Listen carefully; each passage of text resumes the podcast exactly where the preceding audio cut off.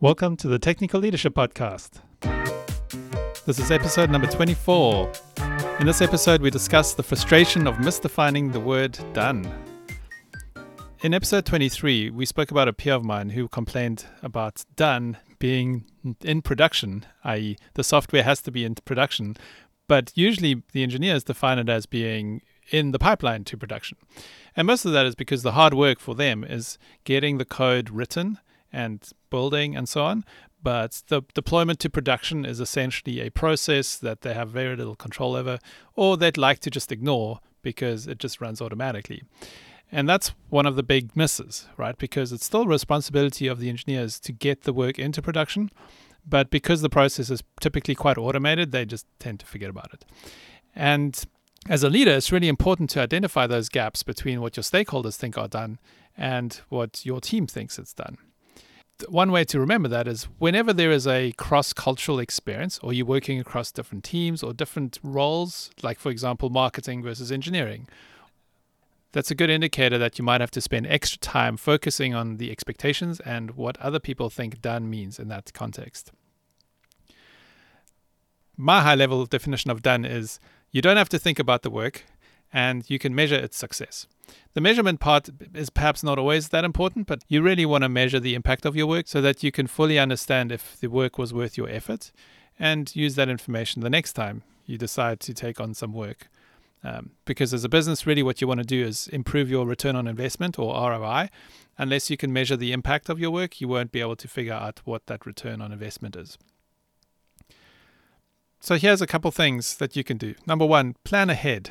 Define done for yourself and then use that definition to replay it to your stakeholders. You want to avoid the mistake where your definition of done is different to that of your customers and stakeholders. So, having that definition solidified in your mind will help you get on the same page as your stakeholders. Number two, find a way to measure done and then communicate how you're going to measure that to your team so that you can use that measurement to align your expectations to the team's expectations. Because if you're measuring the same way, then most likely the work output is going to be what you expect. And number three, have your team replay your instructions back to you. And this is something that I found quite challenging at first, is because I find I'm asking a question over and over that I already know the answer to. And usually I feel silly. I feel like I come across as someone that doesn't understand the work because why would I be asking clarifying questions that I already know the answer to? But that actually has proven to be an invaluable tool in my arsenal. Many times I ask what seems like a silly question, only to find that the person I'm speaking to doesn't actually know the answer. And then I can correct them, I can help them out, ask them again. And usually, just by taking a couple minutes to do that, can save hours, if not days, of work.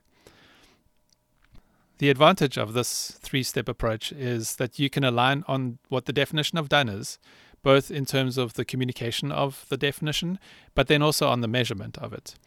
And then it also helps you decouple yourself from the team because if you have confidence that the team knows what the, the goal line is, you can focus your attention on other things and periodically check in to see how things are going.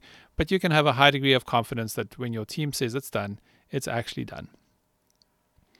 And then finally, when you identify gaps between your definition and the definition between your stakeholders or perhaps your team, explicitly ask about the gap the f- next time you assign this kind of work. So, in the example that I mentioned above, the gap was essentially the time between the code was written and the code was in production. So, this is now something that I push on a lot is will this be in production? Ask questions to make sure that the team understands what the yardstick is because there might be a cultural aspect here that needs to be overcome. And the only real way to do that is through repetition. Then ask about how you can track the work through that gap between what others think the definition is and what the definition actually is.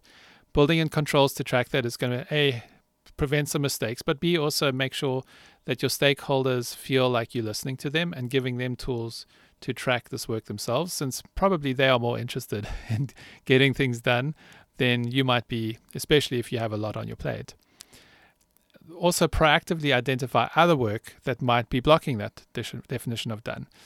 In the software industry, it might be things like dependencies. I find this happens all the time where my team says they are done, except we have this one thing waiting on some other team. That's not done. Coming back to my earlier definition, I still have to think about the task. There's still some work left to do. Yes, it might not be active uh, technical work, but there is some work for us to track the progress of some other team and ensure that they understand the severity uh, or the priority of the issue. There's also things like certification, depending on the industry you're in. Maybe you need external approvals before you can deploy things or move forward on things. All of that is part of the work. Again, if you think of the definition of done as you don't have to think about this again, then it'll help you identify some of those non technical gaps you might need to cover. So, today, think through your frustrations and identify which ones surface towards the end of a task or a project. Understand the gap between what you expect and what you actually got, and then communicate that difference to your team or whoever you're working with. Write it down to help you remember this difference for the next time, and then make sure you just belabor the point every time you assign that kind of work. Belaboring that point will help you overcome cultural differences and will also make sure that you avoid surprises at the end when you or your stakeholders expect something to be done, but it's not. And that's it for this episode. What did you think? Let us know on Twitter by using the technical leadership hashtag or tweeting a message to techleadership. if you're enjoying this podcast, please let others know by leaving a review.